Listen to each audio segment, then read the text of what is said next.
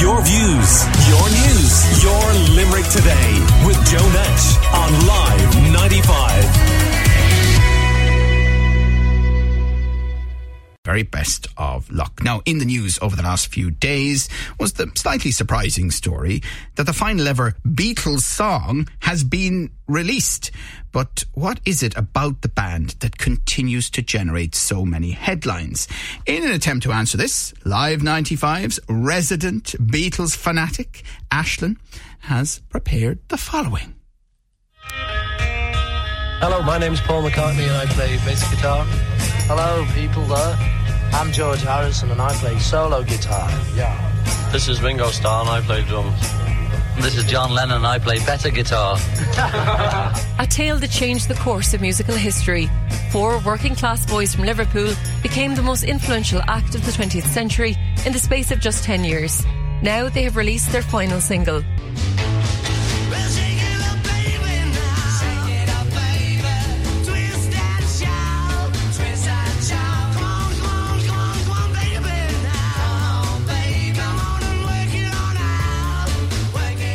From the early smash hits that defined the swinging 60s, penned by childhood friends John Lennon and Paul McCartney, the Beatles soared to international success.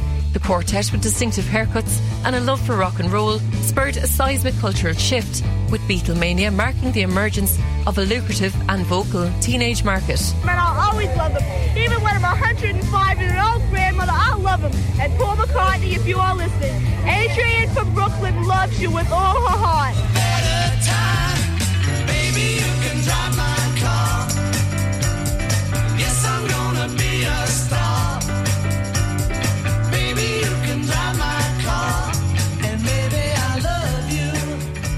Never stopped evolving, with later records defined by introspection and pushing creative boundaries. The band were not only instrumental in finally getting popular music recognised as an art form, but also explored classical, hard rock, folk, and psychedelia influences. Let me take you down,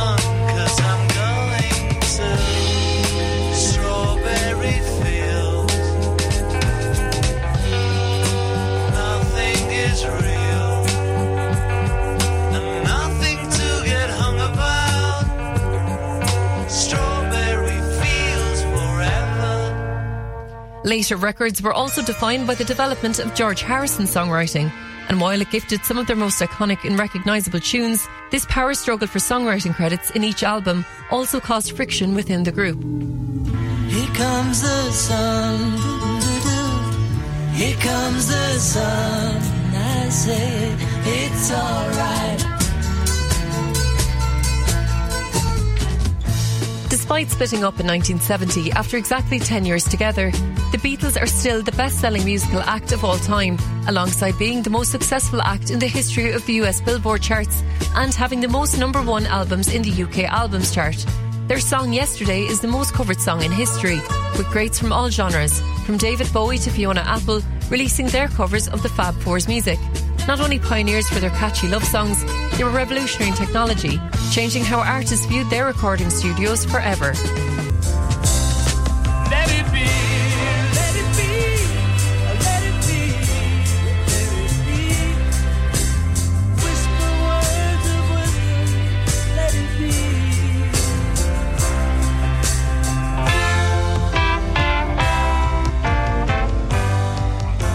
Now, with the help of artificial intelligence, the world is treated to the final Beatles record.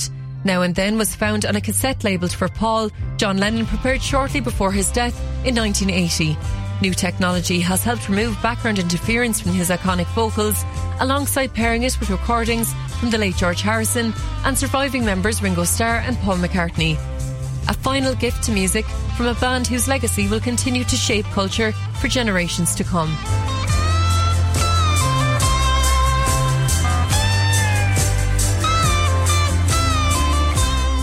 Seriously, I mean, if I'd written even one of those songs, I'd be on a permanent world tour just with it. It's just extraordinary to hear that selection and uh, great piece there from Aislínn. And in the studio, I have Steve Ryan, who is course director of the Masters of Songwriting at the Irish World Academy at UL, and Damien Mullane, manager of Steamboat Music in Limerick. You're both very welcome. Steve, it's outrageous talent, isn't it? Oh, it is outrageous is the word, yeah, and it's such a, a short space of time to to impact the world of, of popular music and songwriting in ten years, as Aislínn said there, uh, and how it has permeated like until yesterday, you know, when when they or today even when they've released this this new song, which is been pitched as the final ever Beatles song. Uh, their impact is far-reaching. I, I remember uh, growing up and listening to music in the 80s and 90s. I mean, I could hear Beatles samples and, and, and Beatles kind of pastiches in music at De La Soul, Beastie Boys, Soundgarden, Beck. All heavily indebted to Beatles music. So any new wave of music, it seems, you know, they, they are indebted to the, the work the Beatles did in that short space of time. I mean, do young people still have an interest in Beatles stuff? Uh, absolutely, yeah. Um, inside in the shop, we we have we have uh, plenty of kids coming in, um, um, but they they still love their their new music, whether it's Taylor Swift or Ed Sheeran or whatever. But time and time again, we we, see young kids coming in, um, and they go for the older stuff, and, and the Beatles are, are the go to. They're they're the um, without without shadow of a doubt, the, the, the biggest uh, and most impactful of, of, of all the groups that came out um, over the years since since popular music began in, in uh, from the rock and roll era onwards. It, it, the Beatles are are at the top, no question.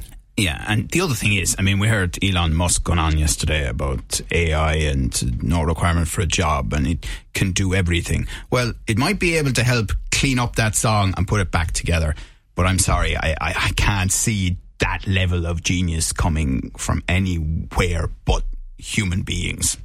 Yeah, I mean, I was on here a few weeks ago talking about AI and songwriting with with uh, Yeah. Nicky Wolf, uh, and I was talking about kind of technological developments within music and recording over the years. And the Beatles pioneered that back in the '60s with George Martin. You know, they were using the studio as an instrument. They were recording the tape, cutting it up. Putting it back together backwards, reversing tape, you know, taking bits of different songs, sticking it together, and they were pioneers in music technology. And and even with the release uh, of this, you know, so many decades later, this is pioneering music technology they have used again to release yet another new Beatles song. You know, Peter Jackson, the man who made that fantastic Get Back documentary there a couple of years ago, used AI to clean up video recordings, to clean up old audio recordings that, you know, people couldn't have heard otherwise. And they've used this to isolate John Lennon's voice from a, little dodgy cassette, basically, a demo cassette from 1978.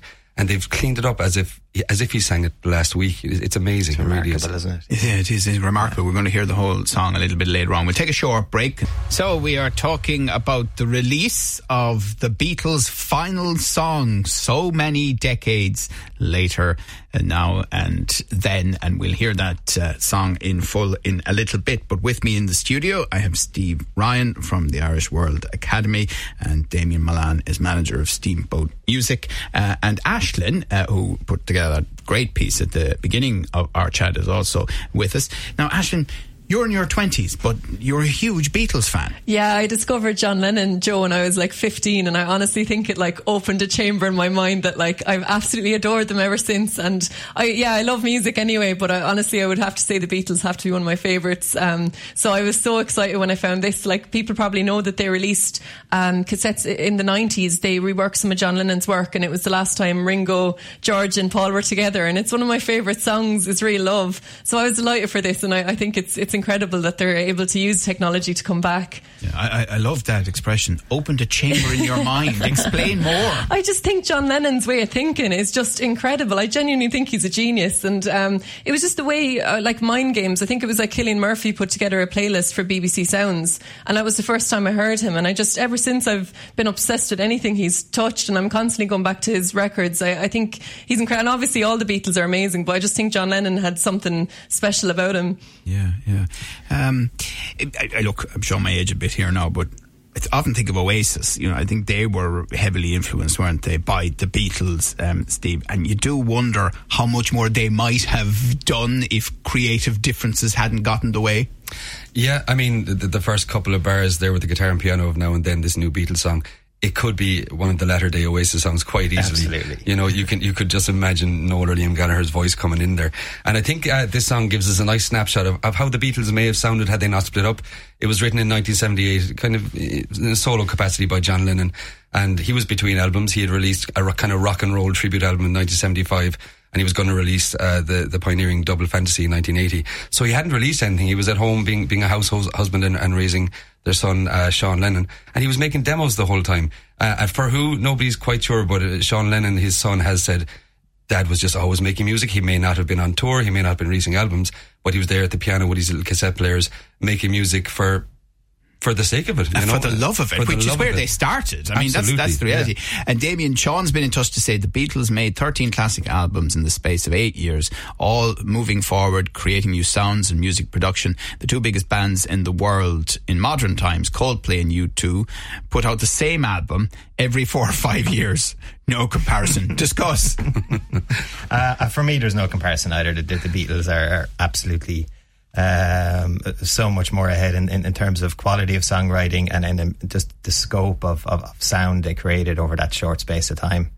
Um, it really is. It, it, it's an incredible journey musically, and, and, and it kind of almost was in tandem with, with the with the growing change in counterculture in the '60s, anyway. And they were at the the, the forefront of it, um, and, and you know that permeated through every art form, um, into, fashion, film, whatever you name it, and, and they were part of that. Um, and they created that that that moment, which which I think everyone looks back on as this kind of pinnacle of youthful, vibrant culture, where where where just creativity was was at the top of the charts and at the top of uh, everyone's mind. It was a mar- remarkable time, and they were they were at the, the the forefront of that. Who's come closest since? I mean, would Springsteen compare, for example? Yeah, possibly Taylor Swift, maybe. Uh, I mean, uh, all these artists who are still pioneering uh, and are still working. You know, Bruce Springsteen, absolutely, absolutely, uh, and has you know. I mean, the Beatles existed in a very, very short space of time, uh, and it just so happened that um, they they were at a tipping point, and the music they created and, and the approaches they used is untouchable, and it has been ever since. And you speak about Bruce Springsteen, I, I mentioned Taylor Swift. I mean, you can clearly hear Beatles' influence going through their their major hits, if not their entire back catalogue. because of the level of genius that you were dealing with, and to be fair, and I mean, there are all these arguments about who was the most talented and, you know, who was the best writer and who was the best, but they were all extraordinary in their own way. Was it almost inevitable that it was going to crash and burn eventually? I think, yeah. I, I mean, it, it, it happened so many bands. I guess the Rolling Stones somehow managed to, to keep it going through the years. Kept rolling. Um, Boom, boom. They kept rolling, yeah. Um, but the, the Beatles, yeah, I, I mean, I, I- I guess th- they were very strong personalities. And I think there was a lot of love there between them, but there was, there was also a, a lot of infighting and a, and a lot of different perspectives on things. And it, it inevitably, inevitably went the way it did. I mean, could they have kept up going into the 70s and 80s and still remained as impactful? I mean, who knows? It, it, it could be a bit of a stretch. I mean, the sound uh, of of popular music completely changed in the seventies and, and again in the eighties. I mean, there's been a lot done, including in podcast series in more recent times, about the Beatles' Irish connections. And of course, they came from Liverpool, and I don't think that was any great surprise. It, you know, a very creative place in many respects, lots of different influences, including the Irish influence there. Yeah, I think uh, Kevin Barry wrote a, a, a wonderful novel about that a couple of years ago as well, about John Lennon visiting his ancestral home. I remember reading that. Uh, kind of a lockdown memory after popping into my mind there, actually. Um, but in terms of, I, I don't know, in the Irish influence, I mean, they, they were working class uh, kids from Liverpool of Irish extraction. Um, uh, what always blows my mind about the Beatles is that not one of the Beatles ever learned how to read or write music. Uh, so they were completely self-taught and they were they were making kind of their own instruments in kind of the jug band kind of era until, until they got their own instruments and learned to play play that themselves.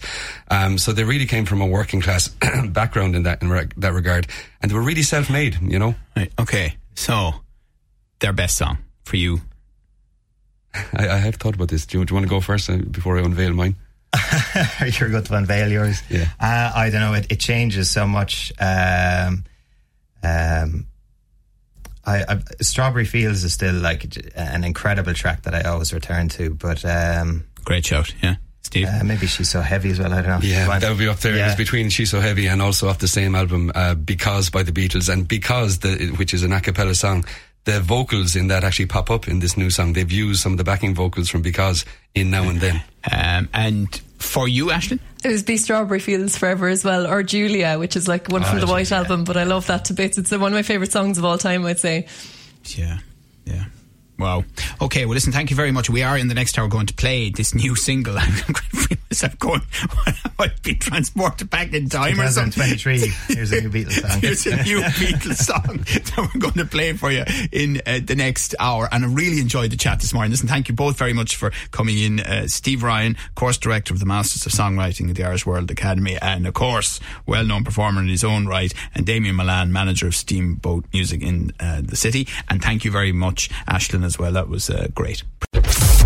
Your views, your news, your Limerick today with Joe Nash on Live 95.